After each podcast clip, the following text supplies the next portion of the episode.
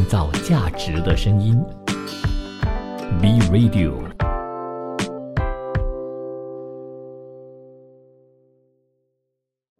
国际局势、财经重点、商业议题，深入浅出，全面探讨国际经济一二三。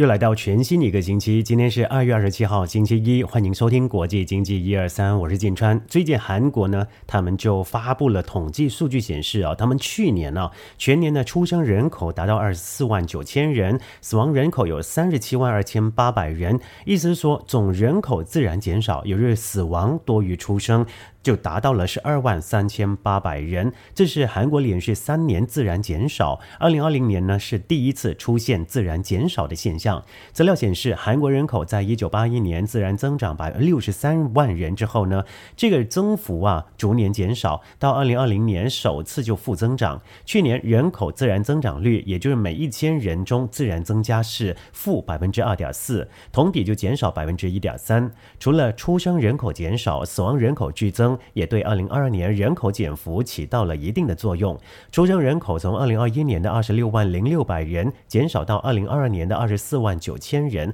创下了历史新低。同期受老龄化的现象加剧、新冠疫情等等因素的影响，死亡人口从2021年的31万七千七百人增加到37万二千八百人，连续三年刷新最高的纪录。一月十五号的数据显示，截至2022年12月31号，韩国户籍。登记居民人口就超过五千一百四十三万人，同比减少百分之零点三九，连续三年出现了下降的趋势。另外，根据预测啊，随着低生育、老龄化的现象持续，韩国人口会进一步减少。统计厅此前呢就推算，未来三十年出生人口在二十万到三十万区间徘徊，二零五五年呢会降至十九万三千人。死亡人口逐年增加，从二零三零年的四十多万人增加到二零五五年的七十。万人，那由此呢，韩国人口将从二零三八年起每年自然减少二十万多人。随着减幅逐年的扩大，总人口到二零四五年将会减至五千万人以下。美国华盛顿学院政治学和国际问题研究一名教授啊，他写的这一篇亚洲正在出现的人口差异文章就指出，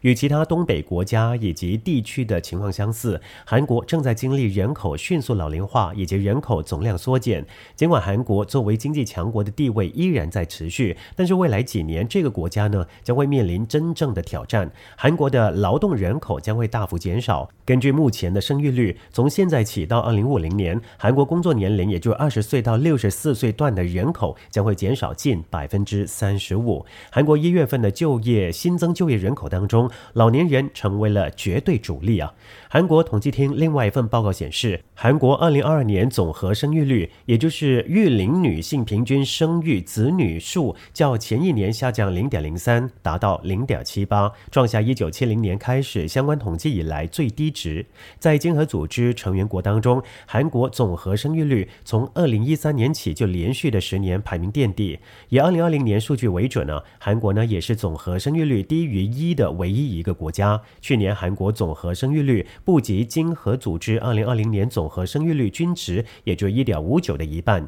韩国总和生育率从一九七四年起就一路的下滑，一九七四年达到三点七七，和一九七七年二点九九分别就跌破四以及跌破三。一九八四年达到一点七四，四降至二以下。二零一八年更是跌破了一，也就达到零点九八，之后继续的不升反降。二零一九年、二零二零年以及二零二一年的总和生育率依次呢。是零点九二、零点八四以及零点八一。根据悲观的预期，韩国总和生育率恐怕就会在二零二五年降到零点六一。去年出生人口和粗出生率双双创下新低，出生人口同比减少百分之四点四，达到二十四万九千人，较二零零二年的四十九万七七千人就减少了一半左右。粗出生率也就每千人口活产人数四点九人，同比减少零点二人。去年婚姻登记十九万二千对，同比减少一千对。是一九七零年开始相关统计以来最低值，平均出育年龄也较前一年推迟零点三岁，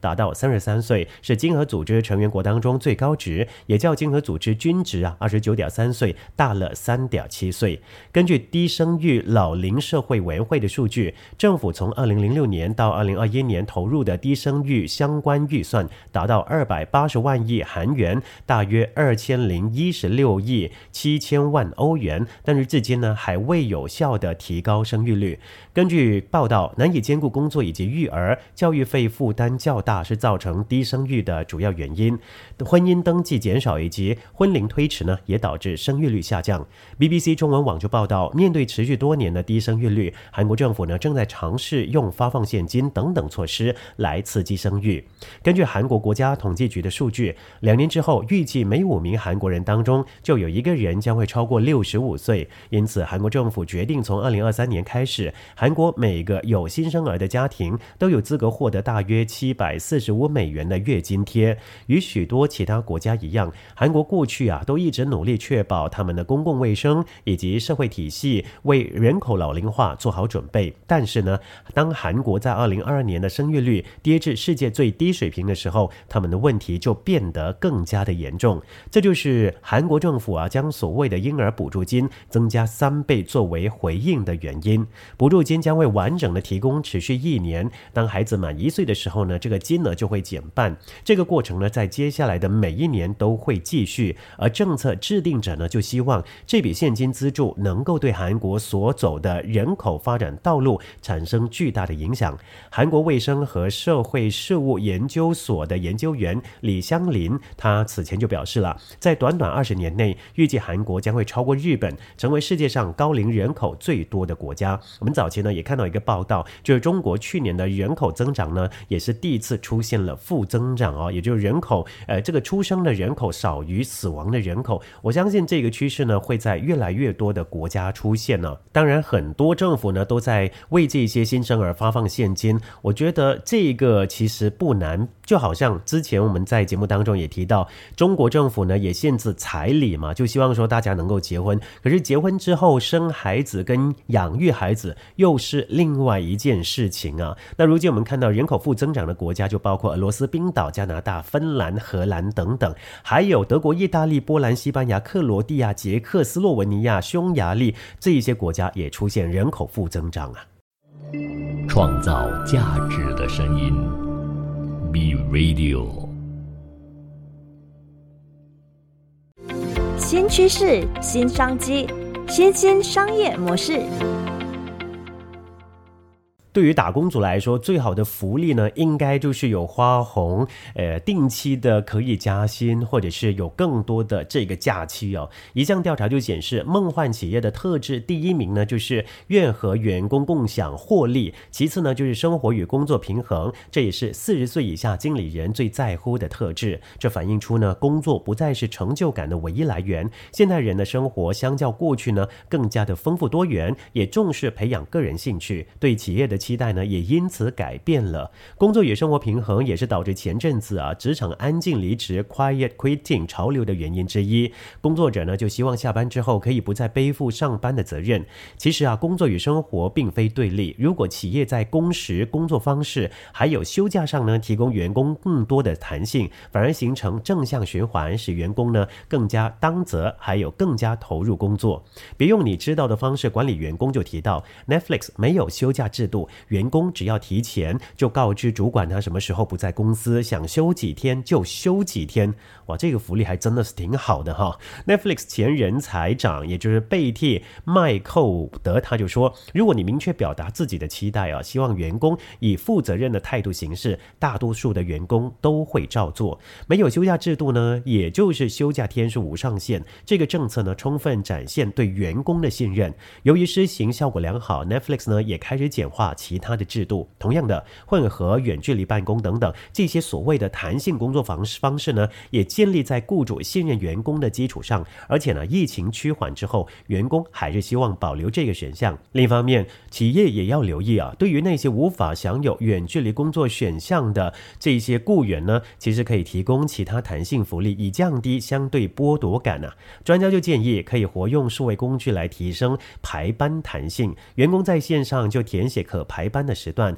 接着呢统合出令大家满意的行程。其他建议还包括制造业呢可以将制成程改为自动化、半自动化来释放人力，使人员安排出现更多弹性。疫情带来的另外一项转变呢，就是员工更加重视有关身心健康的全人福祉。有些公司接到员工的信之后呢，数天之内啊就可以和有咨询、咨商专业的人力资源处经理进行咨商，也就及时的解决工作或者生活上的情绪困扰。企业呢要推动工作与生活平衡相关的措施，人力资源管理十二堂课就建议先评估员工特性，设计福利制度。董用人当主管心不累就提到，以马斯洛需求层次理论来看，较年轻的员工呢，可能重视生理还有安全的需求，希望有更多的休假，有机会出国旅游。至于资深的员工呢，较关注的就是地位啦、成就等等，希望能满足尊重还有自我实现需求，而且呢，期望获得健康保险、医疗保障等等的福利。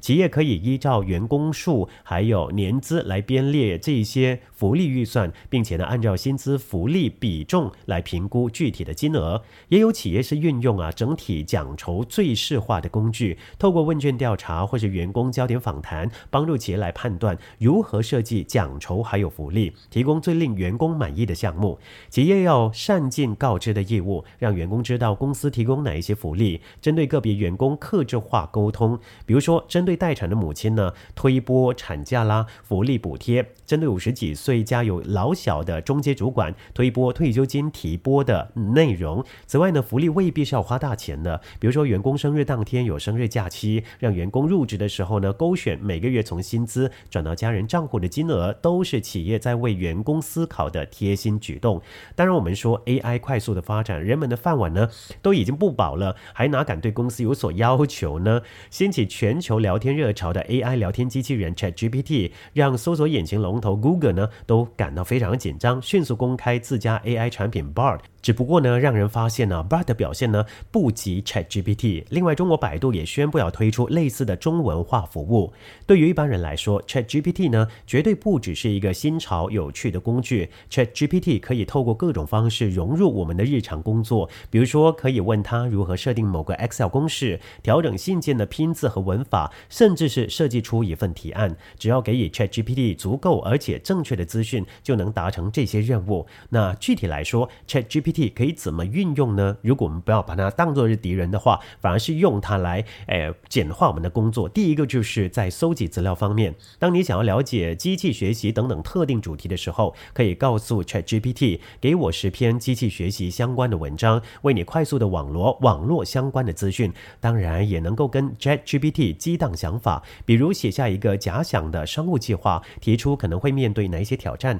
市场有没有竞争者等等的问题，看看它能不能够。给你带来一些全新的观点。第二个就是撰写适用不同情境场合的 email。首先呢，就给机器人一些前情提要，比如说我要写信给一位没联络过的通路商，介绍我们公司并询问后续合作机会，它就能够以此呢生成 email 的内容。如果你指定更多相关的资讯呢，包含通路商的名称、公司的基本资料等等，信件就会更加的完整。接着呢，只需要微调条就可以寄出了。第三，撰写文章或者摘录。重点，既然 ChatGPT 能够写一封 email，要产出一篇文章，自然也不会是有问题。对于负责内容文案的工作者来说，便有许多时刻能够派上用场。你可以输入几个关键字或几段文字，请他下出标题，还能够进一步描述你想要的感觉。比如说，请用感性的笔触写一篇描述冬天的文章等等啊。那另外一种使用方法呢，就是浓缩内容，可以以请 ChatGPT 保留特定重点或是风格，为你。缩短文章或摘录重点。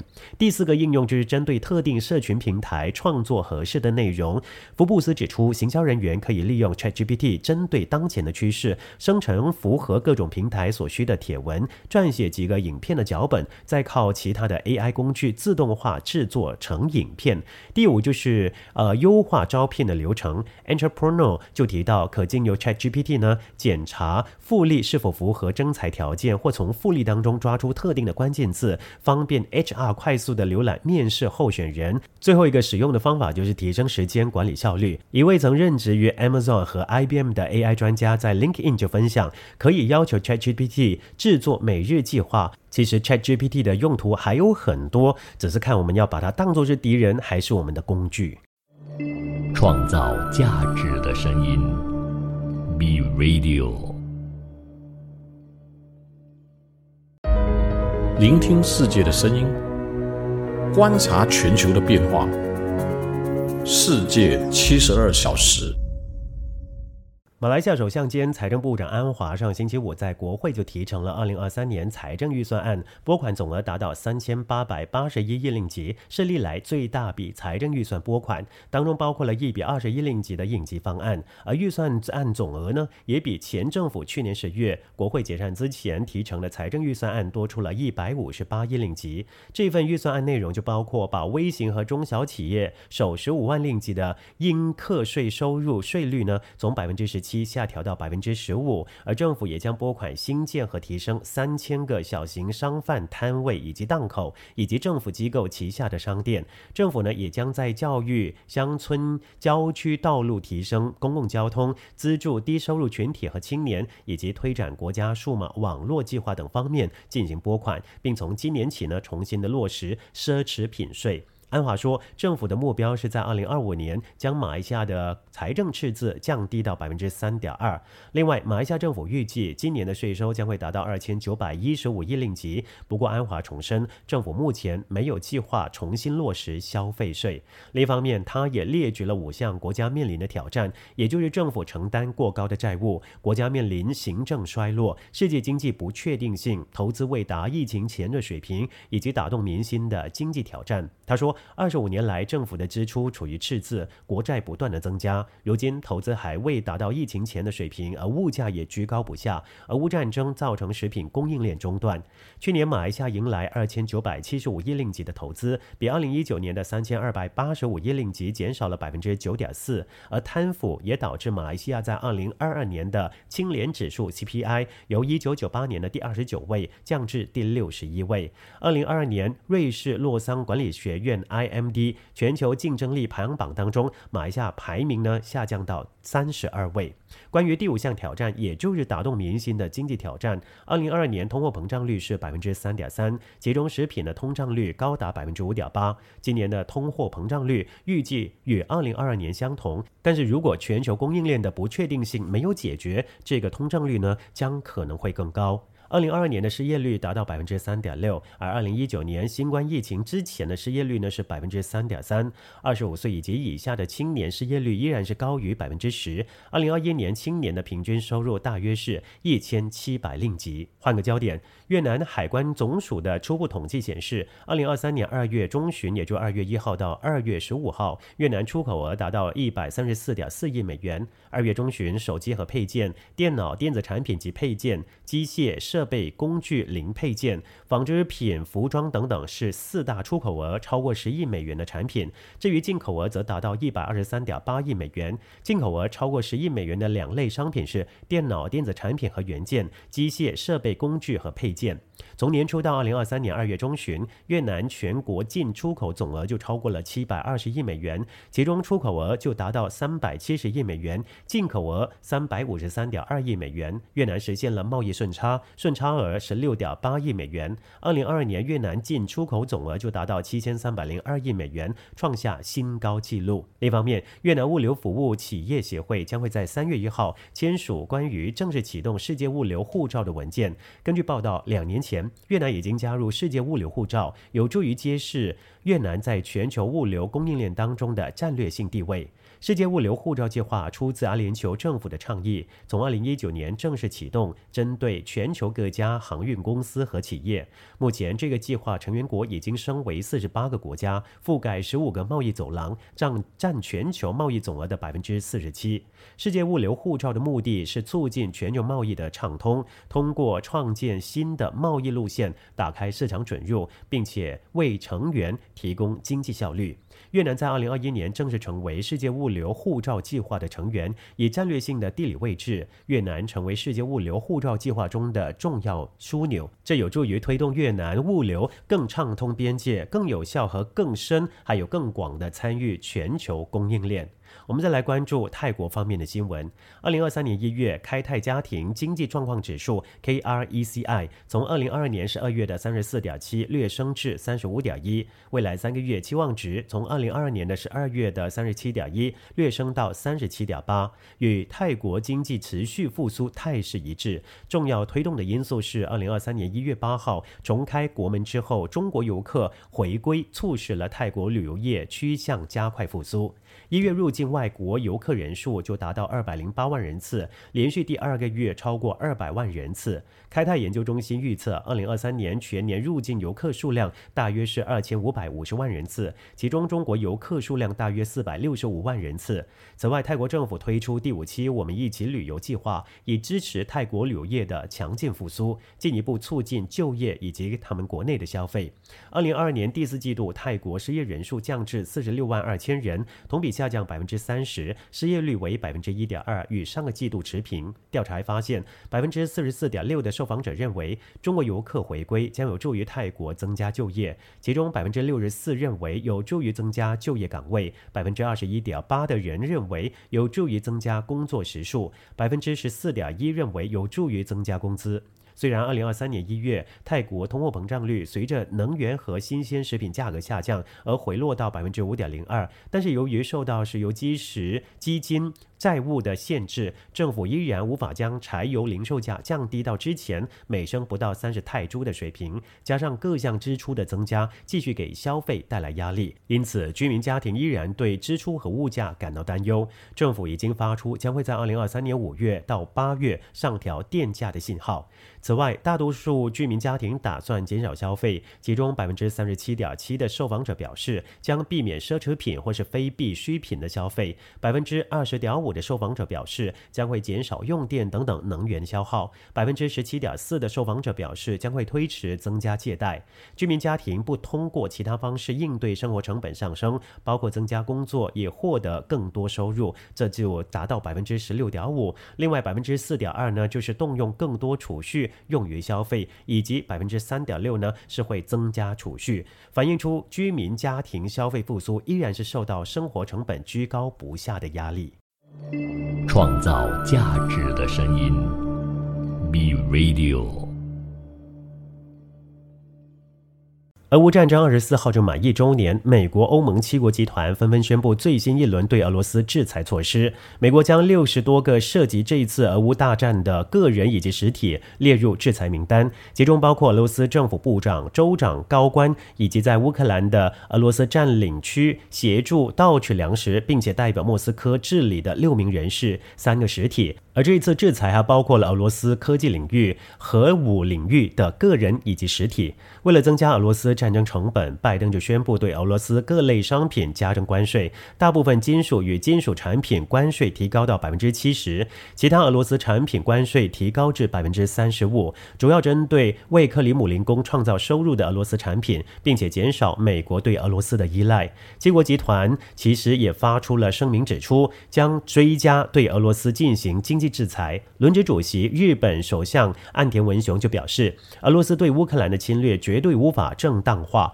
强调将会透过对俄罗斯的严厉制裁，以及对乌克兰的大力支援等等具体措施，展现 G7 要让俄罗斯停止侵略。欧盟在同一天也批准了针对俄罗斯的第十轮制裁，这是欧盟历来实施的最有力、影响最深远的制裁，以帮助乌克兰赢得战争。另外，世界贸易组织 WTO 发布报告指出，虽然战争曾经引发全球经济动荡，但是在评估战争对国际贸易的影响之后，得出了一个主要的结论，那就是全球贸易展现高度韧性，并有助于各国适应战争对经济造成的冲击。首先，在总体的经济方面，去年战争刚刚爆发的时候，原本预估二零二二年全球贸易增幅将介于百分之二点四到百分之三之间，而最悲观的预估甚至只有百分之零点五。但在去年十月已经上调预估或者估值呢到百分之三点五，原因就是实际贸易成长超出先前预期。详细的数据呢，预计在四月份就会出炉。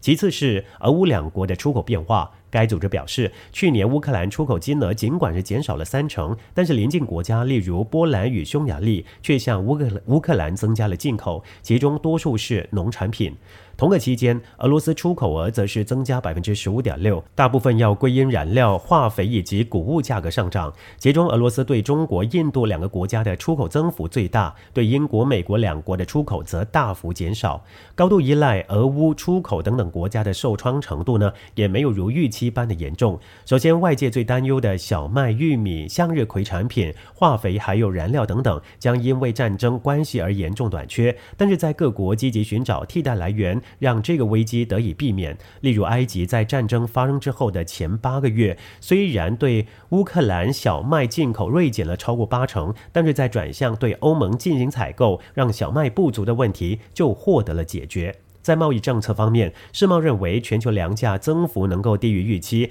反映西方国家在实施出口限制上依然有所节制。WTO 对这个举动呢表示支持，但依然会密切关注发展。其实各国啊还是面对严峻的经济挑战呢。英国央行一名坚定的鸽派人士就警告，英国的金融状况已经迅速而且实质性的收紧，这与该行另外一个利率决策者的看法截然不同。希尔瓦纳坦雷罗就表示，存在着英国央行政策紧缩过度，通胀在中期内下冲跌破百分之二目标的风险。然而，凯瑟琳曼早前就表示，金融状况并没有比平均水平要紧很多。这些言论凸显出英国央行有九个成员的货币政策委员会内部越来越大的分歧。然而，在近期经济数据显示出韧性的情况之下，投资者最近几个星期已经提升了对英国央行峰值利率的预测。英国央央行也在密切的关注薪资数据，观察是否有迹象显示薪资快速上涨意味着价格压力将更持久。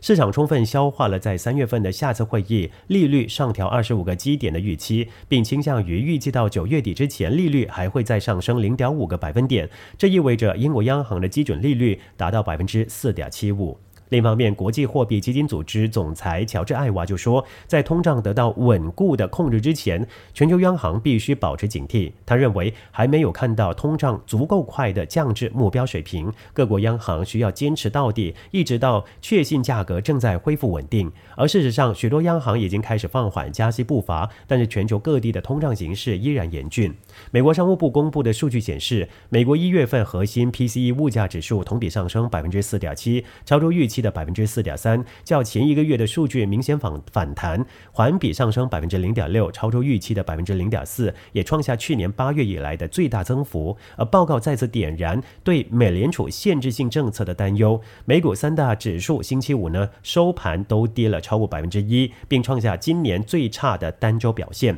此外，欧元区核心通胀率升至创纪录的百分之五点三，包括印度在内的亚洲许多地区核心通胀率依然居高不下。乔治·艾娃指出，虽然中国重新开放是一个福音，但是俄乌冲突依然给全球经济蒙上了一层阴影。种种的不确定性会影响投资者，影响经济的增长能力。除了战争和挥之不去的通胀，困扰赞比亚、斯里兰卡和巴基斯坦等等较贫穷国家的债务问题，也增加了这一些不确定性。土耳其央行上个星期就宣布将基准利率下调五十个基点至百分之八点五，这是去年十一月土耳其宣布结束上一轮降。降息周期以后首次降息。土耳其央行货币政策委员会声明指出，虽然在此前政策推动之下，土耳其的通胀状况已经向积极的方向发展，但是地震发生之后，土耳其需要金融行业对工业生产、就业形势提供有效的支持。土耳其央行认为，降息五十个基点，可以在保持物价以及金融系统稳定的前提之下，支持震后重建。土耳其央行去年十一月宣布将基准利率下调一百五十个基点至百分之九，同时也结束上一轮降息周期。二零二二年以来，土耳其通胀率一直维持高位，去年十月通胀率达到百分之八十五点五一，是二十四年来最高。尽管如此，土耳其依然是坚持低利率政策，以助力该国的经济复苏。关于二月六号发生的大地震，在土耳其造成了四万四千人死亡，在叙利亚也有六千人丧命，总死亡人数。就突破了五万人。地震也导致这两个国家超过十六万座的建筑物倒塌或是严重受损，其中包括五十二万套的公寓。而土耳其总统埃尔多安已经承诺在一年内为灾民重建家园。感谢你收听今天的节目，我是金川，明天再会。创造价值的声音，B Radio。